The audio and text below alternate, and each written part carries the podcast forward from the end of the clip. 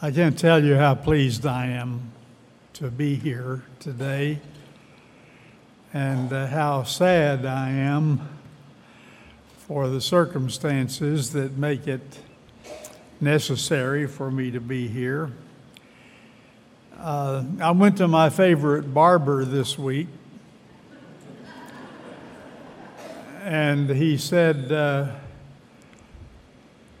I had your pastor here yesterday, and he said, I fixed him. and I said, Well, that's why I'm here, is to be fixed. And he was quiet for a while. And finally he said, No, I don't think you want to be fixed the way he was fixed. Well, I'm here unfixed, but I am very glad to be here, and of all things, on Father's Day,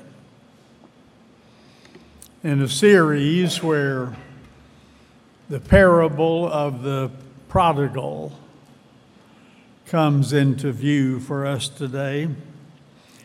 And the title for the message is The Way of the Father.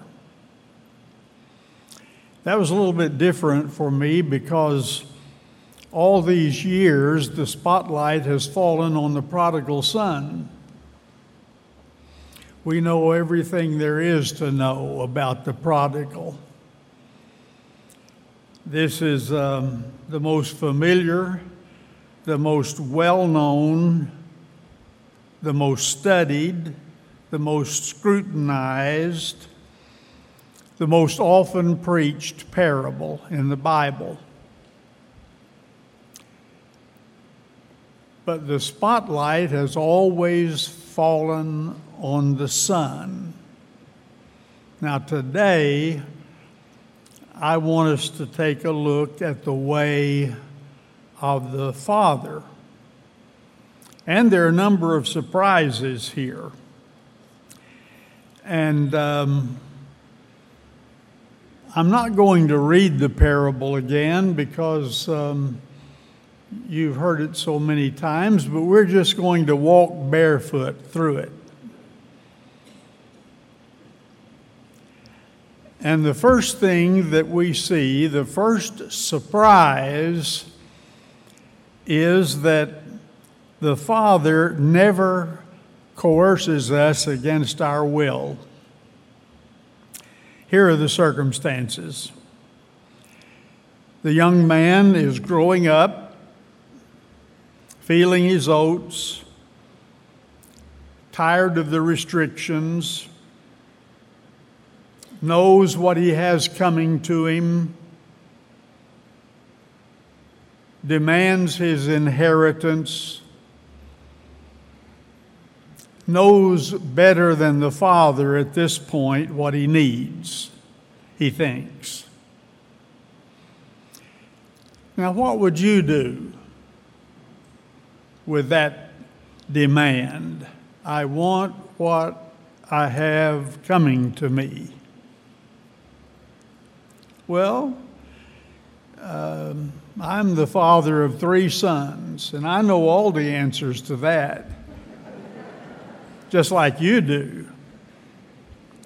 Uh, you know, you could say, I'm sorry, but my better judgment tells me that you're not near as ready for this as you think. That's one possible answer. We might talk about um, freedom involving responsibility. We might say to him, Now you prove that you can handle your freedom, and then we'll talk about your rights. All kinds of answers. But what does the Father do? Well, here's where the surprise element comes in. He went against his better judgment, gave the inheritance to his son. He would no longer coerce, he would practice grace. Power gets obedience. but it's love that produces love. You see, one of the problems with parental responsibility is knowing when the, teaching, the teachable moments come along. A difficult moment, you know. Standing by and watching our children make some of the same mistakes that we made, that's tough learning that one of life's fundamental liberties is the right to be wrong. It's tough. Now that brings us to scene two in the parable. And we see that the Father also gives us space. While life teaches us some of the things that we're not going to learn any other way, the father steps back. The young man in our parable accepts his portion of the inheritance. He runs to the far country, the land of the free and the home of the depraved.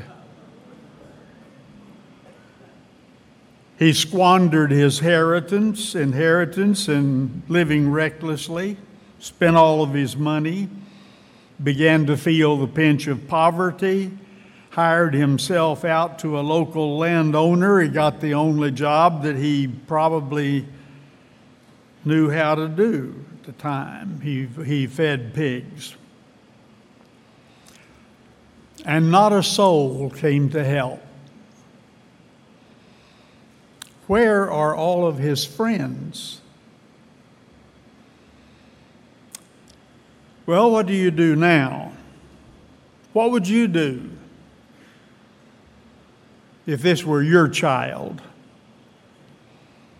Most parents, of course, uh, would go down to help him out, bail him out.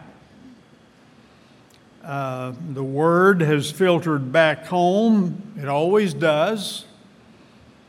Times are bad, out of money, hungry, slopping hogs, and there's that famine in the land. Now, at this point, the enabler parent would catch the first flight take along a basket of his favorite food, take a credit card, organize a new society to make pig pens better places to work in. There's that air conditioning and plumbing and deodorizing that has to be done. This satisfies the parent's conscience. See, we, had, we now have uh, canceled checks to prove that we care, tried to do something.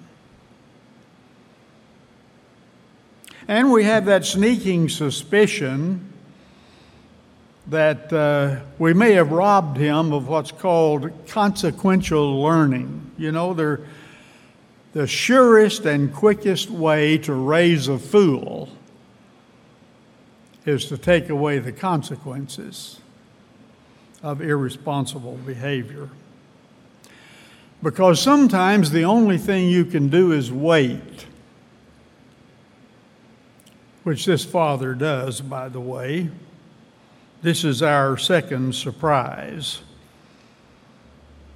He granted the boy's request, watched him leave, and then waited for the world to teach him what his father's love had failed to convey. Now, there's no evidence of panic on the part of the father. He's not going to run down to him and climb into the pig pen in some great gesture of togetherness.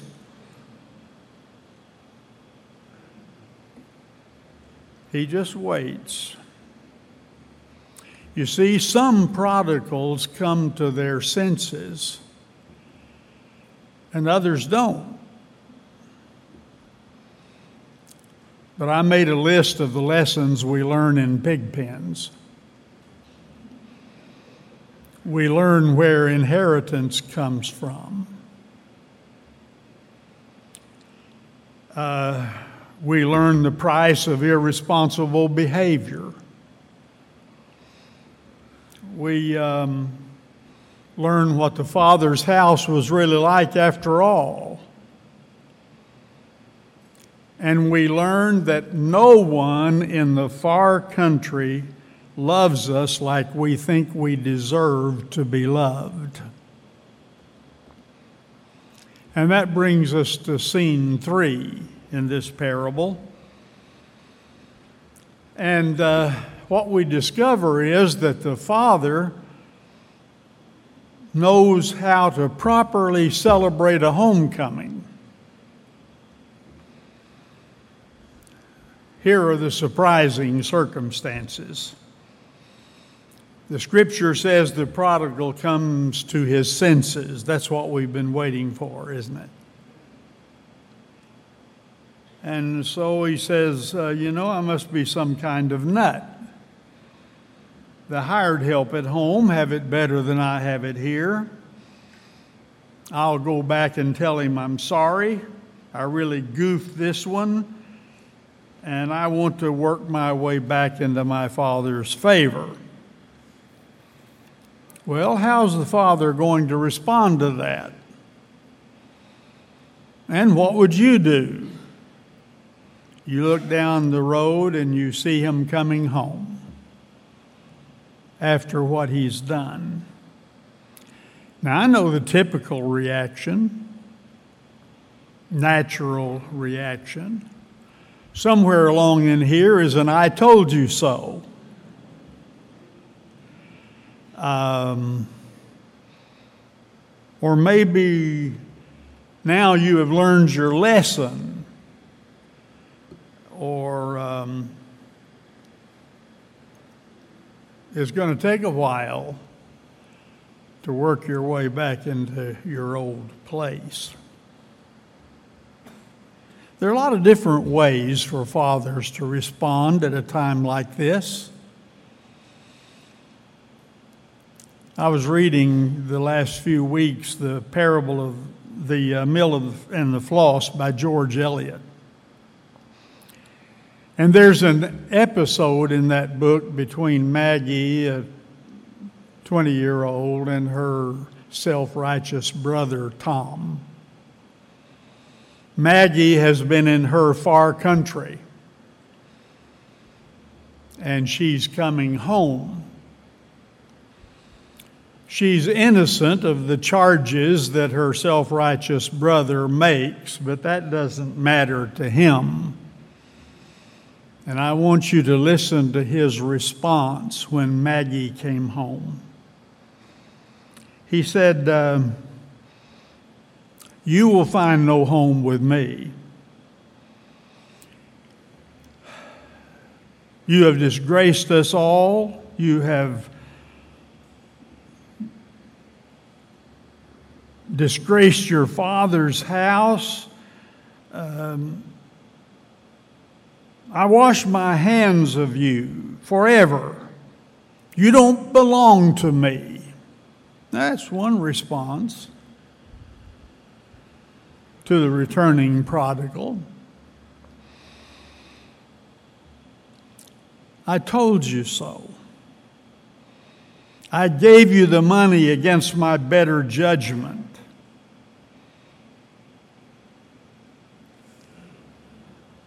But this is surprise number three, and that is the way the Father actually responded. The scripture says he looked down the road and saw him, had compassion, ran and threw his arms around him and kissed him. He called the servants Bring the best robe and the ring for his hand and shoes for his feet and the fatted calf and kill it. Let's eat and be merry. Let the party begin. My son was lost and is found. He was dead and he's alive. This is the response of the Father. a chaplain in a jail system in New York, was trying to get his prison inmates to understand the parables, and they were having all kinds of problems. So he decided that the way they would learn it would be to write it for themselves, and so he had them write the parables. and then he wrote a book called uh, God is for Real Man, and it's the parables that these inmates, prison inmates, wrote. You know what they called the parable of the prodigal son? Throwing a party for Junior. Well, that's what we have going on here. And frankly, we have trouble with this response. Why? Well, the prodigal doesn't get what he deserved. Um, rather, he gets what he needs. Now, there's a good word for that all through the New Testament. It's the word grace. It's God giving us what we need and not what we deserve. Now, grace parties bother us. One of those parties where anybody is welcome, not because they've earned the right, but because it's a gift. This idea is difficult for us. You see, what if God chooses to be generous on his own terms and not ours? Well, we're about to see what that means. That brings us to scene four. And we find that the Father also loves those who stay at home and do the right things. Isn't that wonderful? We would like for the parable to end there, but it doesn't.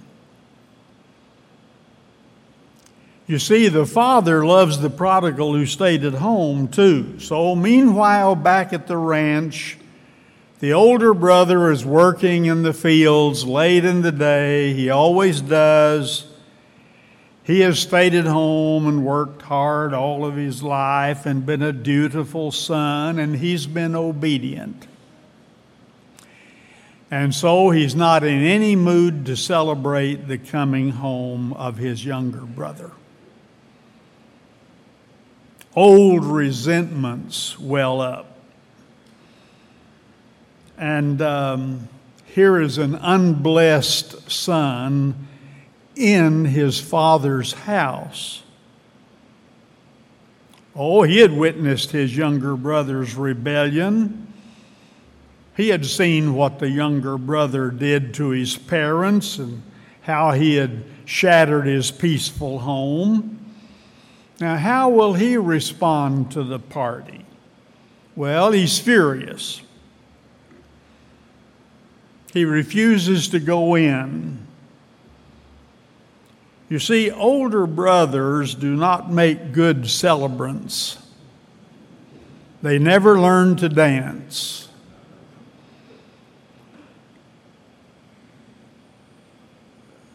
They have done all the right things for all the wrong reasons. They have remained at home, a prodigal in the Father's house. But what, the, what will the Father do with him? Well, he could be furious too, you know. He could go out to him and say, uh, You know, can't you see what's going on here? There's good reason for us to be celebrating.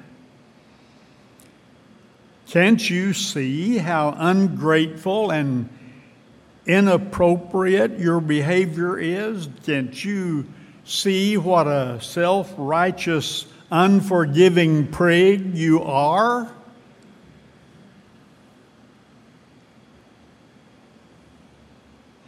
Now we come to surprise number four. And that is, the Father says, I love you both. Can't you find it in your heart to forgive your brother? Can't you see that the party is for you as well? Philip Yancey wrote a book entitled What's So Amazing About Grace? And his point is this sometimes we miss the greatest example of the grace of God. He loves both prodigals. That's what we've missed. He says, my son, you and I have been together all these years. Everything that I have is yours. We thought your brother was dead, and he's not. We thought he was lost, and he's found. Can't you see? This is my party.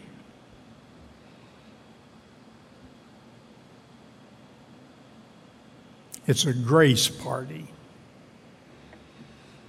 I'm the one celebrating, the Father says. Why don't you come in and celebrate with us?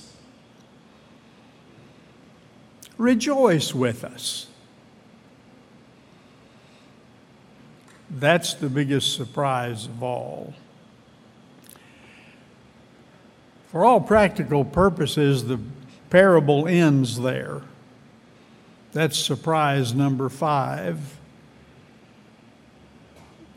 um, we write the end ourselves because we have to determine how we're going to respond to the very same situations. Are we going to be forgiving? Are we going to be accepting? Are we going to be able to celebrate?